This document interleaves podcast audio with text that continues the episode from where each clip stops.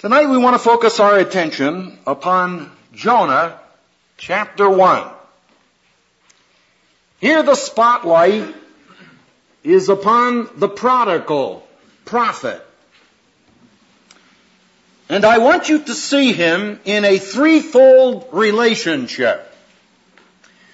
First of all, his relationship to Jehovah. Secondly, his relationship to the pagan sailors. And thirdly, his relationship to the fish. Whenever you study the Word of God, try to develop a working outline. Get a collection of key words that will bring back for you the essential content. And I've come up with three words that bring back this chapter to me. The chapter breaks open into three closely linked paragraphs. In verses 1 through 3, Jonah is disobedient. In verses 4 through 14, he is discovered. And in verses 15 through 17, he is discarded. But I want you to note something very significant about that last paragraph. Jonah is discarded by men, but not by God. They threw him out. God picked him up.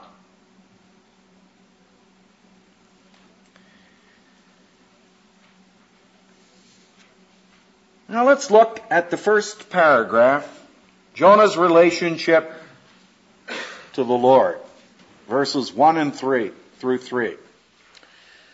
The word of the Lord came to Jonah, the son of Amittai, saying, Arise, go to Nineveh, the great city, and cry against it. There are three verbs, each of them an imperative. Go, arise, go, and cry. Bear in mind when you study the Word of God that the verbs are the action words. And in those three verbs, you have a summarization of the will of God for Jonah's life. It's his great commission. God is giving the prophet directions. And Jonah is not left to wonder, what does God want me to do?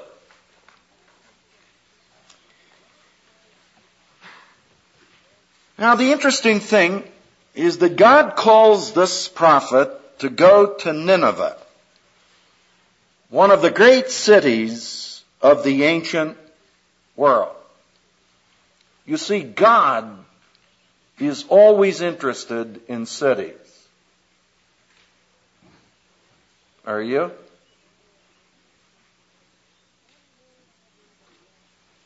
You know what the motto of the average Christian is? Somewhere out in the West, we'll build a little nest and let the rest of the world go to hell.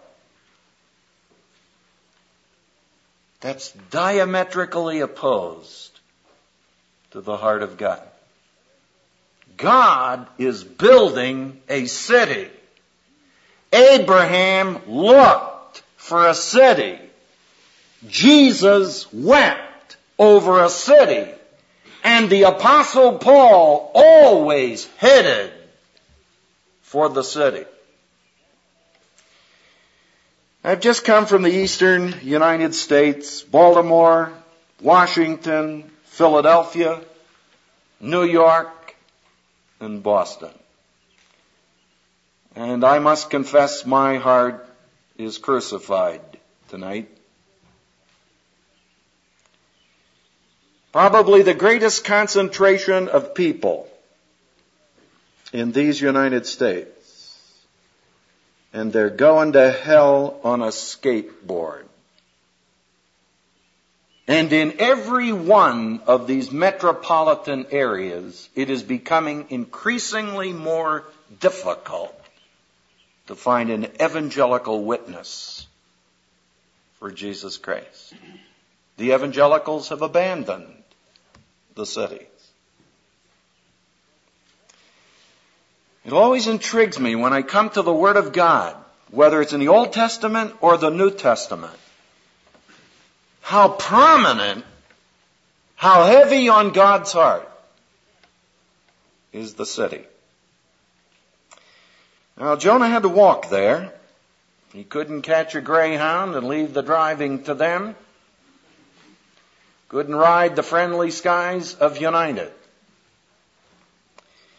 Nineveh was located approximately 500 miles northeast of where he was located. Nineveh is located over on the Tigris River in the metropolitan, I mean in the Mesopotamian Valley. It's a long trip, but that's not what bothered him. It's not the distance it's the direction. The place was his problem. And he's told to preach a message against it, which we will study later. Yet 40 days and Nineveh shall be overthrown. Now I want you to note in the latter part of verse 2, we are given the reason why Nineveh is singled out. It's because of their wickedness, and it has come up before me. Now, there are three evidences that I would like to share with you from historical and archaeological evidence that throw a great deal of light on this very general statement. There are three things we know about the Assyrians. Nineveh was its capital. First, we know that it was a center for a fertility cult.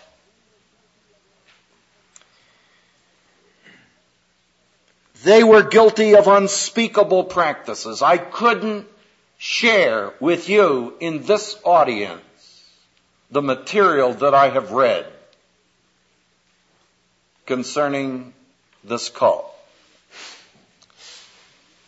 They were licentious, they were debauched beyond description, and nothing in contemporary society begins to compare with the degradation of Nineveh. They were famous for their filth. A dubious distinction indeed. Immorality was rampant. And that ascended to God. He saw it. And still does. Secondly, the Assyrians were known for their child sacrifice.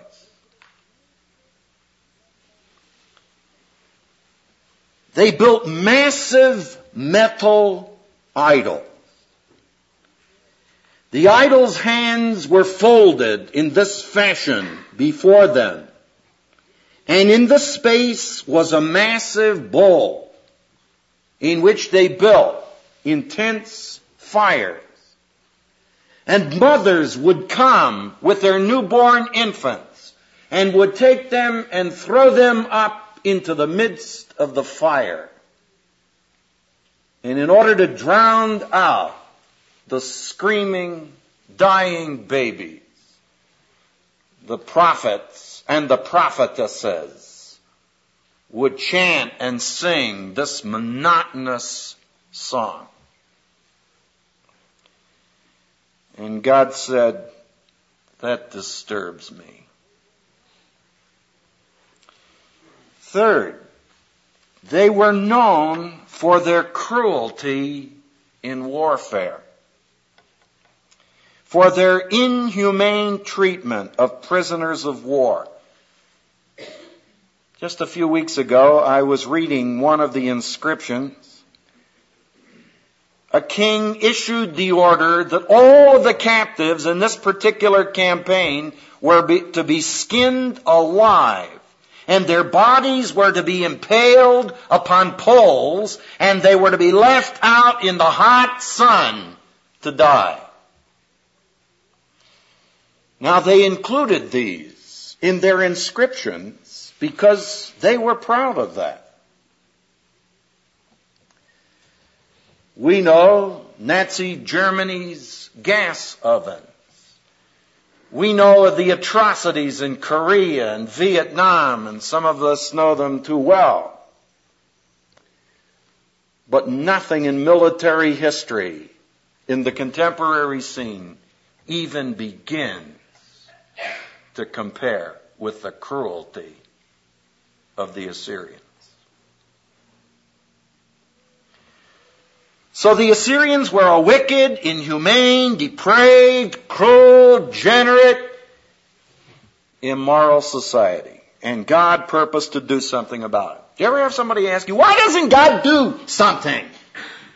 Well, my friend, He is doing something. And the next time He speaks, He will speak in judgment. You see, His present silence is significant. It's a mark of His grace that He's not willing that any should perish. And when you come out of these eastern cities, you are prone to think as a human being, man, why don't we bring a collection of bulldozers and wipe this stuff out and push it into the sea? This is your natural human reaction to this kind of devastation. But God always intervenes. He takes note of what nations are doing. He takes note of what's going on in the cities today. Centers of vice and corruption. I think the most remarkable thing about this statement is that although the Ninevites were not at all interested in God, God was tremendously interested in the Ninevites. And what a message that speaks to our heart. So in direct, specific, plain language, Jonah is told to go. He heard the word of God, he understood the word of God, but he didn't like it. And I've often been asked, you know, is it possible to rebel against the will of God? Certainly it is. It's possible, even though it's ridiculous. Is it possible to know the will of God and not to do it? We do it all the time. Knowledge of the will of God is no guarantee that one will do it. God said go. Jonah said no. I'm not going there. He has a claim to fame. He's the only prophet of the Old Testament who, after receiving his call, said no. Dubious distinction. So he went down, I'm sorry, beginning of verse 3, but Jonah rose up to flee to Tarshish. Where in the world is Tarshish?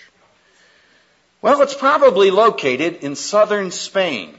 It was made famous by the Phoenicians who used it as a trade center. That's precisely 2,000 miles to the west. And at least in terms of that world, it would be impossible to get any further from Nineveh. 500 miles northeast, he goes 2,000 miles directly west. Buys a one-way ticket. That's not in the text. If he bought a round trip, he certainly got hooked.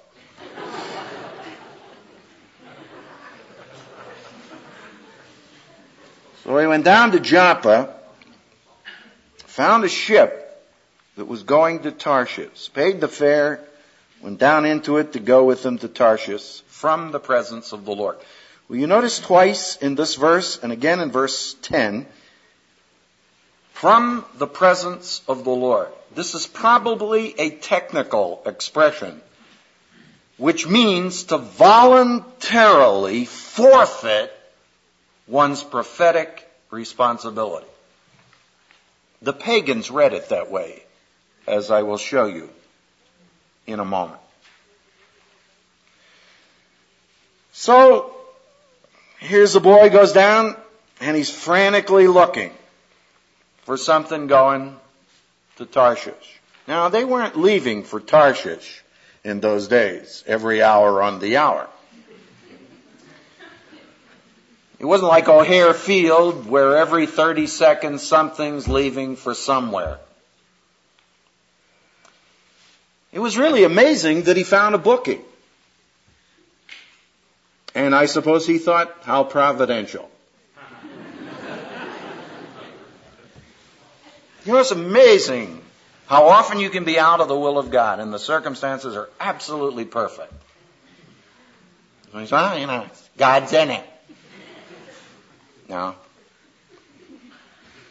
Don't blame him. Now, look at verse 4. Here we come to the second part of this chapter, and that's his relationship with the sailors. Verse 4 should begin with a but. And if your Bible does not have one, put one in. It belongs there. It's a very sharp contrast. It's a contrast between the but which begins verse 3. But Jonah rose up to flee. But the Lord sent a great wind. You see, Jonah is fleeing, but Jehovah is following. Jonah's running, and God's chasing after him.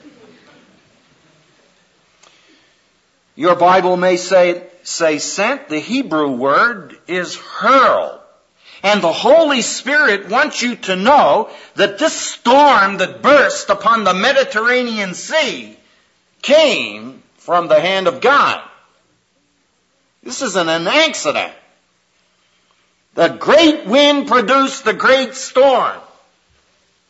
But it's sourced in God. See, it's one thing to have the boat in the water. It's another thing to have the water in the boat.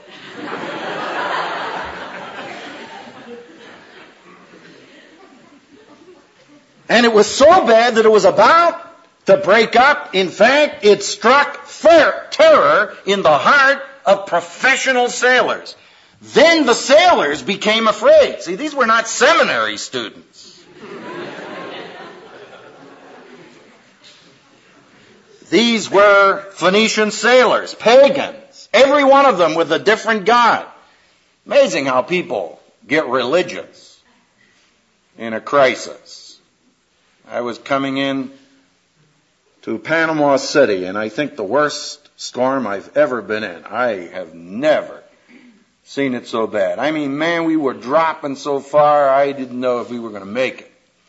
And the interesting thing was, there was a guy next to me with some kind of religious equipment. And I mean, man, every time that thing would lurch, he then it would calm down for a while and he'd get relaxed. And then we'd get another bump. and his mouth was moving like crazy. When we hit the runway, he just cut loose with a collection of oaths you have never heard. Well, these boys got religious. Every man cried to his God. They threw the cargo which was in the ship in the sea to lighten it for them. But Jonah had gone down into the hold of the ship. You notice how many times that little word occurs? Every time you move away from the will of God, you're going down. And he's gone down into the hold of the ship, laid down and fallen sound asleep. And people have often said to me, you gotta be kidding. How in the world Could a guy do that? Out of the will of God. It's simple. You can sleep like a baby out of the will of God. You know why? Because there is a desensitization process that takes place. You want to know how close you are to the Lord? What's your sensitivity to sin? Still shake you up? Or are you pretty cavalier about it? You know, hmm, it's the way it is today. Never ceases to amaze me how many Christians can go and see pornographic films and it never tears them up on the inside. See, that's telling you more than you want to hear. One of the characteristics of holiness is that your heart has a revulsion to sin. But not when you are persistently moving away from the will of God. Then your heart becomes like your skin. There are degrees of burns. You get a first degree burn, and I mean it hurts. You get a second degree burn, and it may hurt. Well, you get a third degree burn, it doesn't hurt at all. Because by then, all of the nerve endings have been damaged. That's exactly what happens in the spiritual realm. I don't think I could have gone to sleep in a situation like this. Man, I would have been, you know, riding the rail. Here we are in the midst of this tremendous storm, and he's out like a light. Well, in verse 6, the captain discovers him. Captain approaches him and said, How is it that you're sleeping? Get up! I think he probably got him and shook him by the shoulders, brought him up on a deck and says, Man, call on your God. Perhaps your God will be concerned about us so that we will not perish. Our gods aren't doing anything. So maybe yours can bail us out. Get with it. But even his praying didn't do too much. So in verse 7, each man said to his mate, Come, let's cast lots so may, we may learn on whose account this calamity has struck us. So they cast lots and the lot fell on Jonah. You turn back to the book of Proverbs, chapter 16, for just a moment. Very interesting verse. Proverbs 16 and verse 33.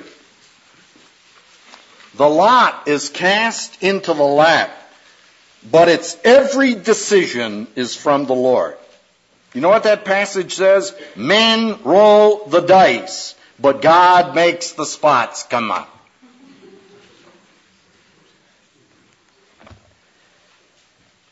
You get the picture? Here's this guy staggers out of the hole, probably still under anesthesia, meets this desperate group of sailors, boats falling apart, pitching on every side, waves coming over the side of it. And the interesting thing is, in verse 8, they hurl a series of questions at him in rapid fire, one, then another. Then they said to him, Tell us now, on whose account has this calamity struck us? What's your occupation? Where did you come from? What is your country? From what people are you? And Jonah tells them he's a prophet. Oh, they say, man, that's the problem. This is a non-profit organization.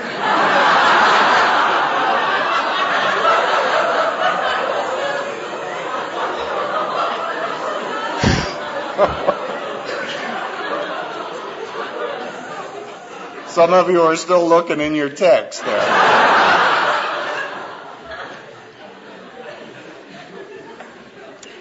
Jonah answers very frankly, very courageously. He says, I'm a Hebrew. I fear the Lord God of heaven who made the sea and the dry land. Man, that must have said something to them. That's quite a sermon. He made the sea. That's the one we need.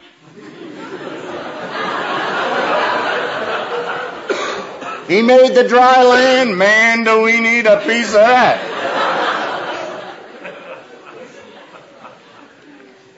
Then the men became extremely frightened, and they said to them, How could you do this? Will you mark the reaction of a collection of pagans? I don't know if it's ever occurred to you, but pagans' expectations of believers are sometimes far higher than the ones we have of ourselves. You don't believe it. Wait till the next time you're down at the office and you blow one. You know, and you cut loose and hit the fan and all of the rest of it. Everybody's standing around like this, looking at you. You know, and then finally you look at them and they're, wow. Hi, deacon. Well, I'll never let you forget that day, right? You see, many times pagans have more insights than believers do. Look what they say to him. How could you do this? For the men knew that he was fleeing from the presence of the Lord because he told them. He told them he was turning in his prophet's badge. And he said, you gotta be kidding. Do you mean to tell me that you are related to the living God? That's what he just told them. And you're acting like that?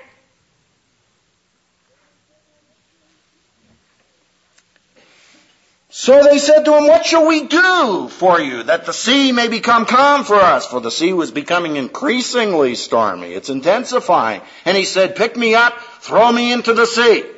Now you know that raises an interesting question. Why didn't he jump into it?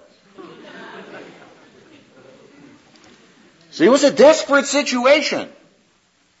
But Jonah never contemplates suicide. It's interesting. In chapter 4, he'll ask God to take his life, but he never takes that prerogative into his own hand. He was content to accept death at the hands of the sailors. And if they threw him over and he drowned, he knew he deserved it. It would be at the hand of God, but at least he wouldn't have to go to Nineveh.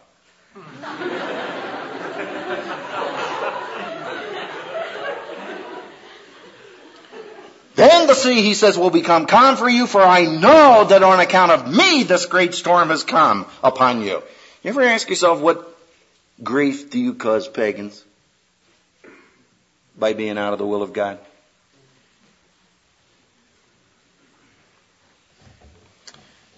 And in verse 13, I think these pagans come to their highest point. It just amazes me sometimes to see what pagans will do. However, the men rowed desperately to return to land, but they could not, for the sea was becoming even stormier against them. The Hebrew says they dug the oars in deeper, rowed harder. They're desperately concerned to save this man. Ladies and gentlemen, the pagans were more concerned for Nineveh than, I mean, for Jonah than Jonah was for the pagans. How's that grab you? So then they called on the Lord. We earnestly pray, O Lord, do not let us perish on account of this man's life. Do not put innocent blood on us. In other words, they're praying, don't hold us guilty for his murder. For thou, O Lord, has done as thou hast pleased. Now, in verses 15 and following, we come to Jonah and the fish. He's discarded. If you pleased, he's dumped. And verse 15 says, So they picked up Jonah, threw him into the sea, and the sea stopped its raging. You know what that's trying to tell you? That's telling you that this is another supernatural component. Please note, he doesn't say the storm stopped. He says the sea stopped. You don't have to be very brilliant or even that experienced to know that when the storm stops on a sea, the sea does not stop. It's agitated for a long period of time thereafter.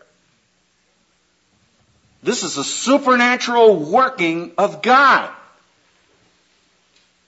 So in verse 16, they did three things.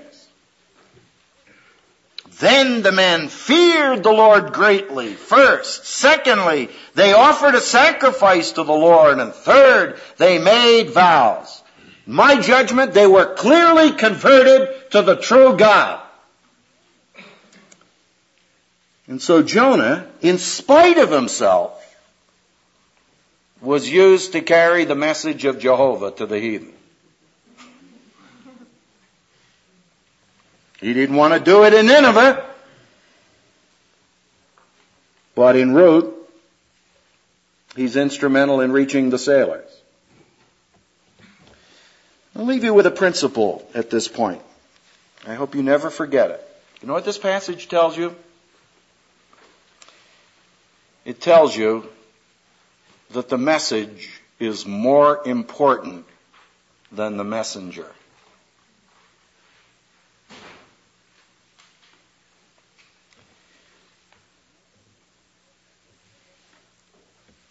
Here's a man who's out of the will of God by his own testimony.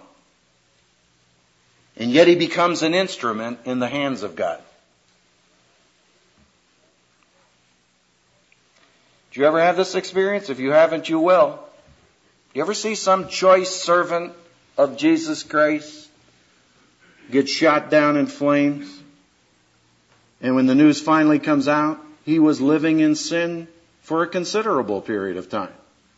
Preaching the Word. One of my closest friends. Preaching the Word. I'll never forget the last night he preached the Word in his church when he walked out to go out to meet the girl with whom he was living out a marriage. And twelve people found the Savior that night. You walk out of this kind of experience and you say, wait a minute, man. You know, how could this happen? You got fresh evidence that God honors His Word. I think every Christian at some time in his Christian life has to experience that firsthand. He has to have somebody on whom he's placing all of his trust crash and burn. So that he comes to grips with the fact, look, that's not the object of your faith. Jesus Christ is. And he never fails. See, the best of servants, the Lord says, are just unprofitable. And one of the problems is some of you dear people put them on too high a pedestal. That's what creates the problem. We got so many hero worshippers in the Christian community that you get some guy and boy, you start cranking that thing up. Well, my friend, the higher you crank it, the farther he's got to come when he comes off of there. See, if you're on the ground and you fall, you don't have very far to go. But man, if you got him up at the top of that beam and he's coming down, he's going to knock his noggin. It's going to be a great crash down here. That's why I think one of the greatest sins of the laity today is their worshiping of human instruments. And their glorifying of names. Man, this thing disturbs me. Because we're just back in the Corinthian church. All we've done is change the names, that's all. But the sin is exactly the same. Now look at verse 15.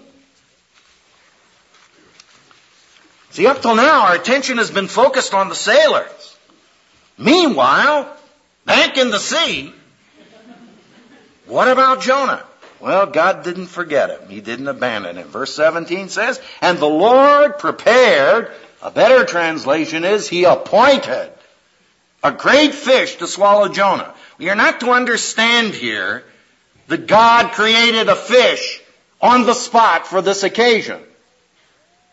But rather a sovereign God who controls all of His creatures has one available with perfect timing. The submarine to pick him up. Never cost him fare. Deposits him back on dry land.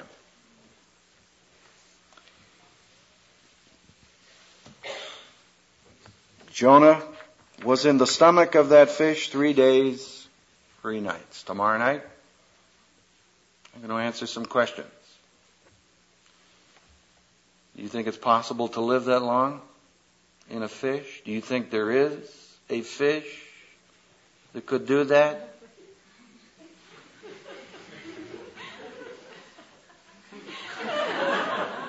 You never caught one in your fishing trip? Some interesting insights I picked up in the Whaling Museum in Norway. I'll share with you if you'll come back.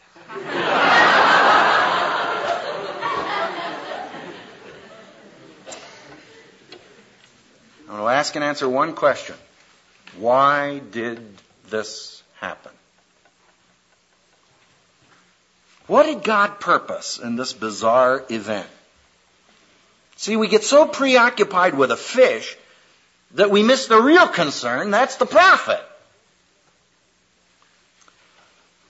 Well, the Lord was doing three things with the prophet, and I suggest he's doing the same three with you. You ready? Number one, God was disciplining his prophet.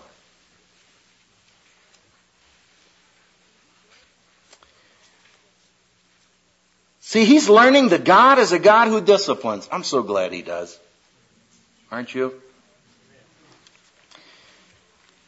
Okay, turn over to Hebrews chapter 12. God is a great disciplinarian. In Hebrews chapter 12, you have God's woodshed.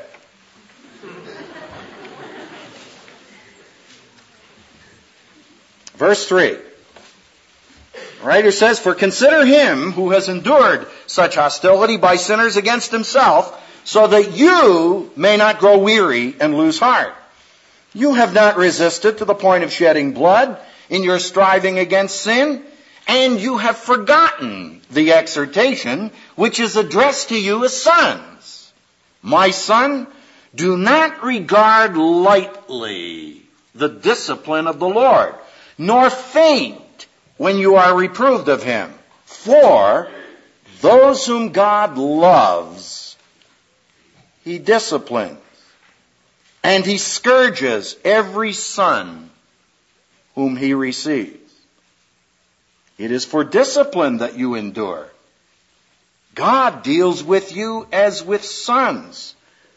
For what son is there whom his father does not discipline? The only time that could be answered differently is in the 20th century.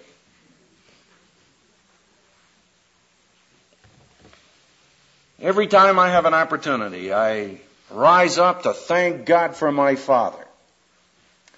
My father contributed nothing to me spiritually. For one obvious reason, he had nothing to give me. But every major asset I have in my ministry today, I owe to my father who, until the last four months of his life, was an unbeliever. My father disciplined me. He was a military man. He laid down stripes and I saw stars. I can remember every whipping my father gave me. I can never remember once turning around and say, boy, dad, thanks a lot for that fresh evidence of your love. But you see, I sit across the desk from students at the seminary who are resplendently gifted. Got everything in the world except one thing. Discipline. They can't get their act together.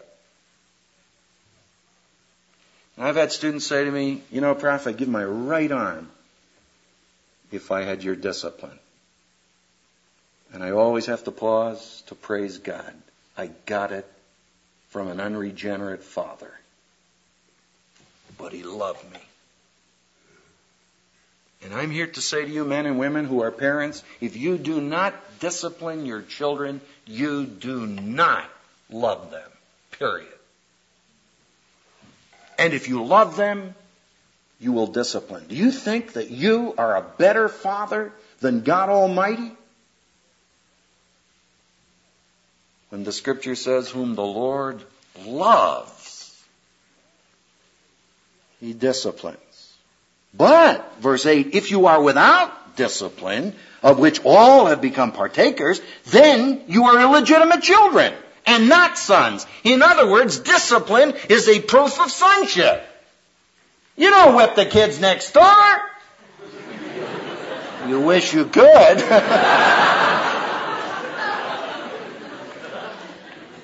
Furthermore, we had earthly fathers to discipline us, and we respected them.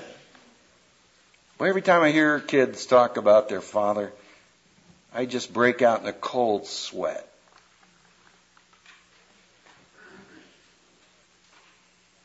I am compelled by the grace of God to say the highest words of respect for my father. As I told you, he didn't know straight up spiritual. I'll never forget when he threw his arms around me. Last time I saw him on the earth, and he said, Oh, son, thank you. Thank you so much for introducing me to Jesus Christ. I'm so sorry I didn't listen to you earlier. And I said, Thanks, Dad, for what you gave to me. And God used you in a tremendous way. Some of you dear people have no idea of how God is using you right now with those kids you got.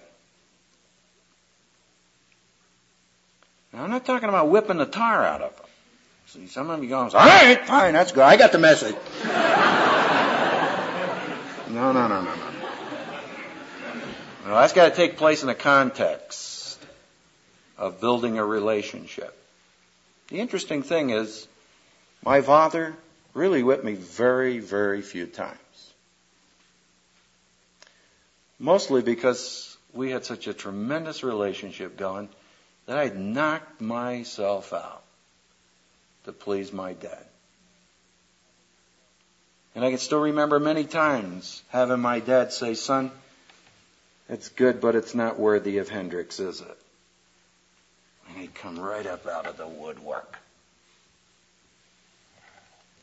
See, but now, well, anything's good enough, especially for God. Well, that's too convicting. Let's get back in. Ten.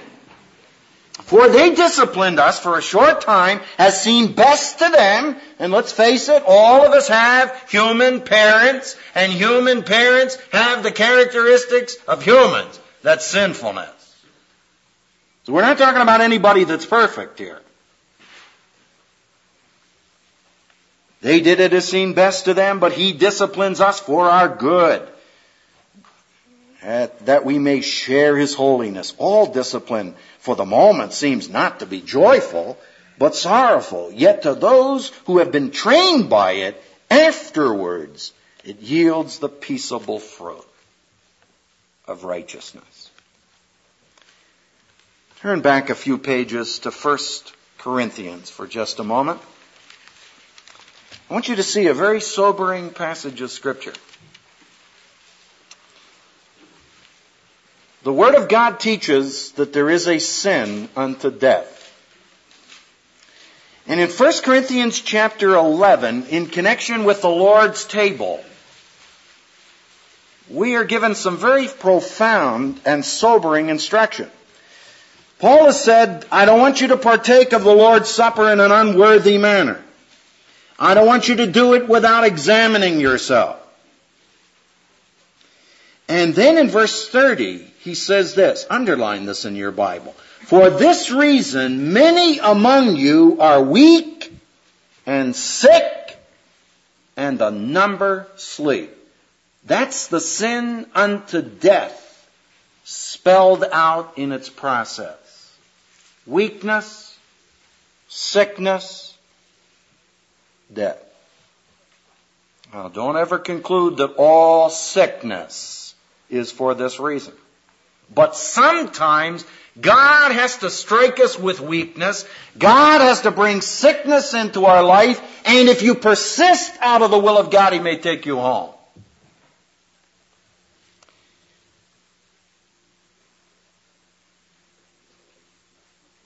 But he adds, verse 31, if we judge ourselves rightly, we should not be judged.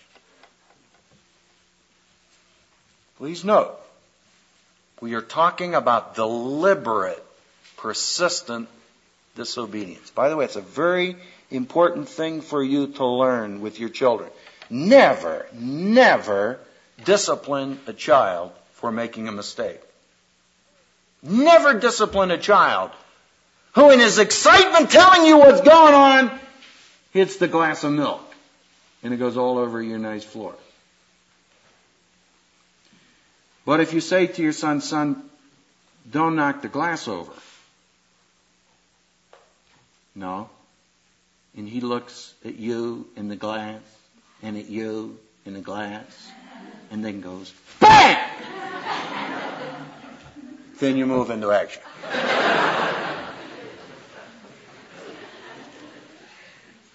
That's what Jonah did. Arise, go, cry. Where? Nineveh. And he goes in the opposite direction.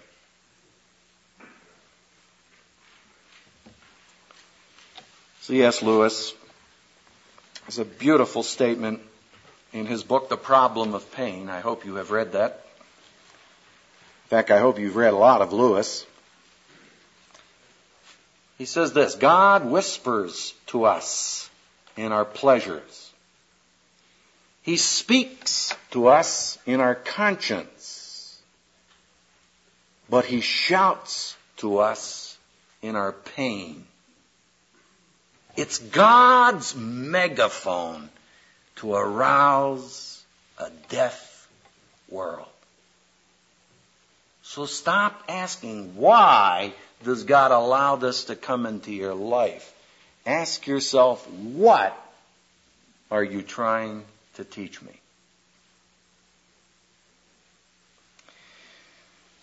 Secondly, not only is God disciplining his prophet, but he's preserving his prophet. It's a statement in the Psalms that my wife and I quote to each other over and over again. It's, He redeemeth thy life from destruction. When's the last time you thanked Him for that? Do you ever thank God for deliverance from the uselessness that your life could have been? Do you ever bump into any people in your society on their way to hell? And come to grips, I mean the terrible grips of the emptiness of their life, and they run to another bottle, to another event, to another something. Was getting on a plane with a lawyer friend of mine in Dallas some time ago, and I was very critical of a woman who was so intoxicated I was amazed they put her on the plane. And he whipped around and said to me, You have no idea of what she may be going through. And if you didn't know Christ, Holly, maybe that's the only resource you could use. And I crawled back into my little hole. See, that's why I say to people, don't take away the anesthetic of your neighbor who's trying to deaden the pain of an empty life. See, if you were not going to heaven, what would you live for? The problem, at least in my experience, is that all too frequently I'm living for the same things these people are living for. And I'm headed for an altogether different destination. This man was discarded by the sailors, but not by God. See, God's not through with him. You're out somewhere in the Mediterranean where we don't know, but obviously, unless God had preserved this man, he would have drowned. God was still determined that Jonah was going to carry his message to Nineveh. Now, don't ask me to explain that either. Because, you know, given my approach, I'd say, you know, finish. Waterless grave, you know, whoa, right there, that's it. Okay, we got prophets running all over the place looking for a job. We'll send somebody else. Aren't you glad God doesn't deal with you that way? He must have been uh, wiped out so many years ago. Hey, God said, hey, you finish. Next.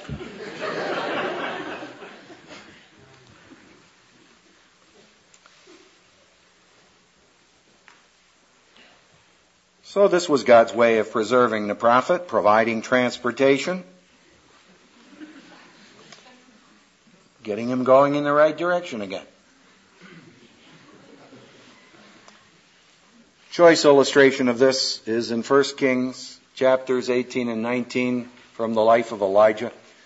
I love to study these men and women in the Old Testament. Do you? They so turn me on. Here's old Elijah, 850 to 1. Man, that, that's a horseradish man if I ever saw one. Here he is on the top of Carmel, taking them on single-handedly. Amen. They're going through all their gyrations and cutting their wrists and crying out. And Elijah sitting on the sidelines. That's it. Call a little louder. You know, maybe he's asleep. You better wake him up. Maybe his battery's out on the hearing aid, you know. Finally, the whole thing is broken down, and they say, all right, now it's your turn. And I see, they say, hey, you know, we didn't do so well.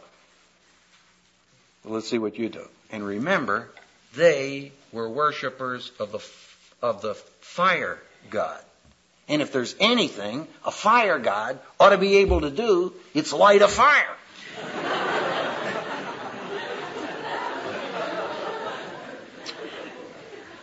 so Elijah prays that incredibly simple prayer. He'd have never made a good preacher on a Sunday morning. and a fire falls, and man, it consumes the sacrifice, consumes the water, and the stones. How's that grab you? See, I've been, I've been camping a lot of time, and I've discovered stones do not make good kindling.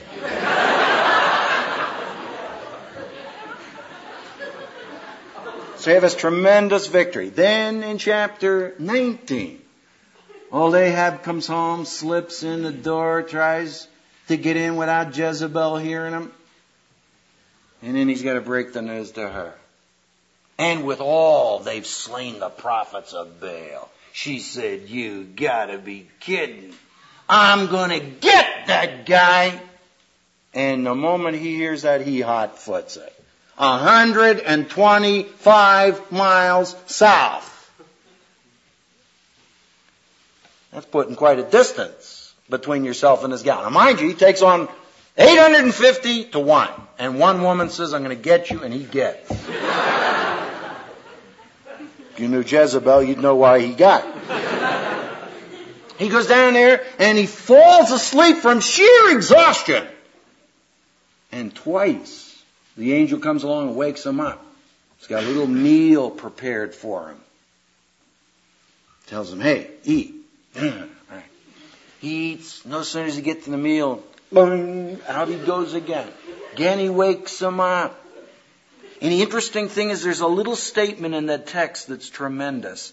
You better eat and get some strength because the journey is too great for you. He's still got 250 miles yet to go to Horeb. What journey? Why, a journey out of the will of God. My friend, you may be out of the will of God, but you are never out of the concern of God.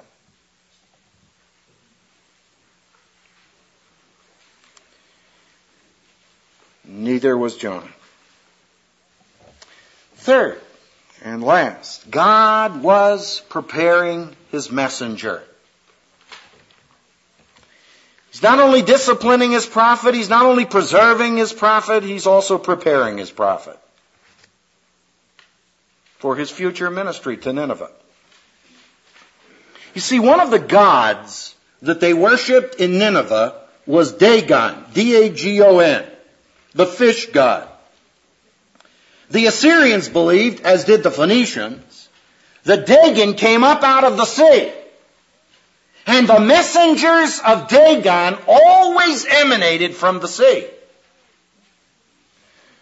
So if Jonah came from that source, you can imagine what an impact he would have on that city. And this may account for the tremendous, almost phenomenal results that he had. In addition to the fact, as I will show you later, that he probably suffered from skin discoloration and therefore may have been something of a phenomenon. and would have been proof that he came out of the sea. Well, we're going to have to leave Jonah in the belly of the fish till tomorrow night.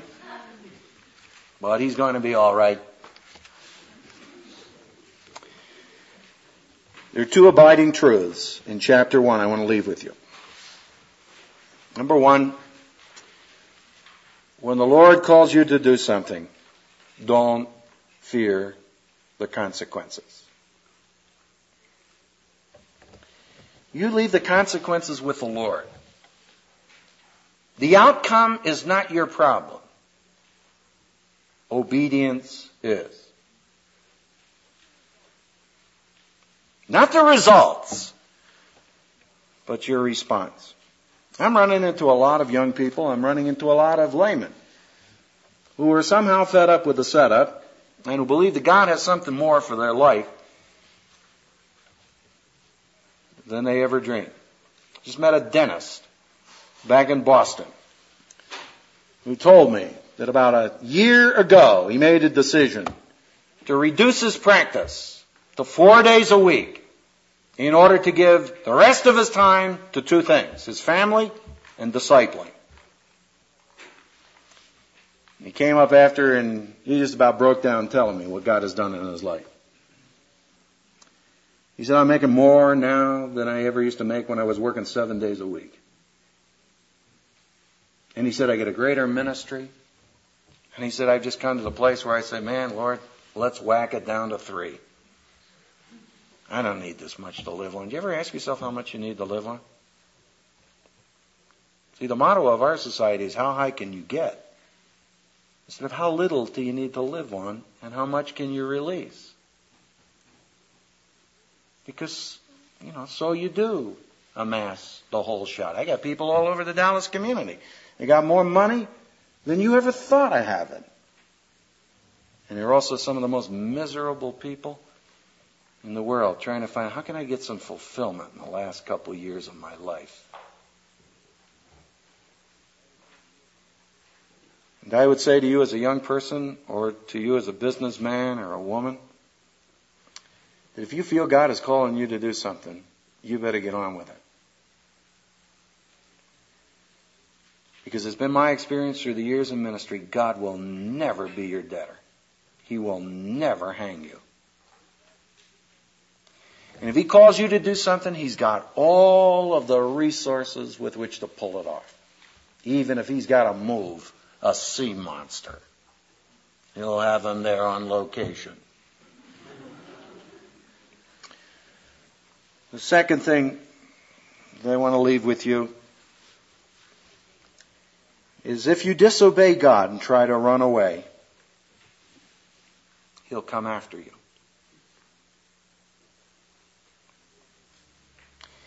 He will pursue you relentlessly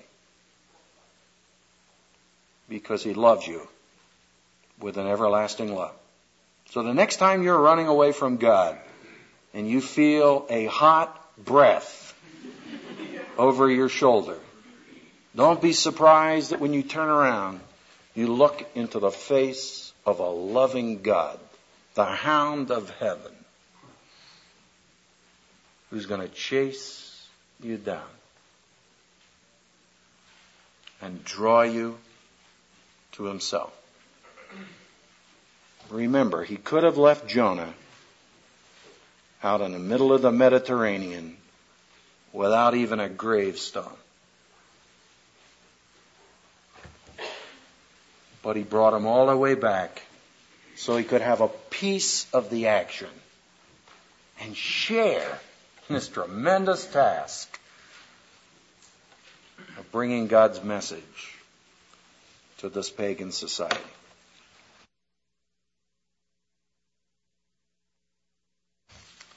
Let's pray. Our Father, sometimes we find that this is too much for us, and we need to go off by ourselves frequently and sit down and let it all percolate through our minds and grip our hearts. Some of us have been so cauterized by the world that we're half insensitive. And it takes a rather substantial jolt to get our attention.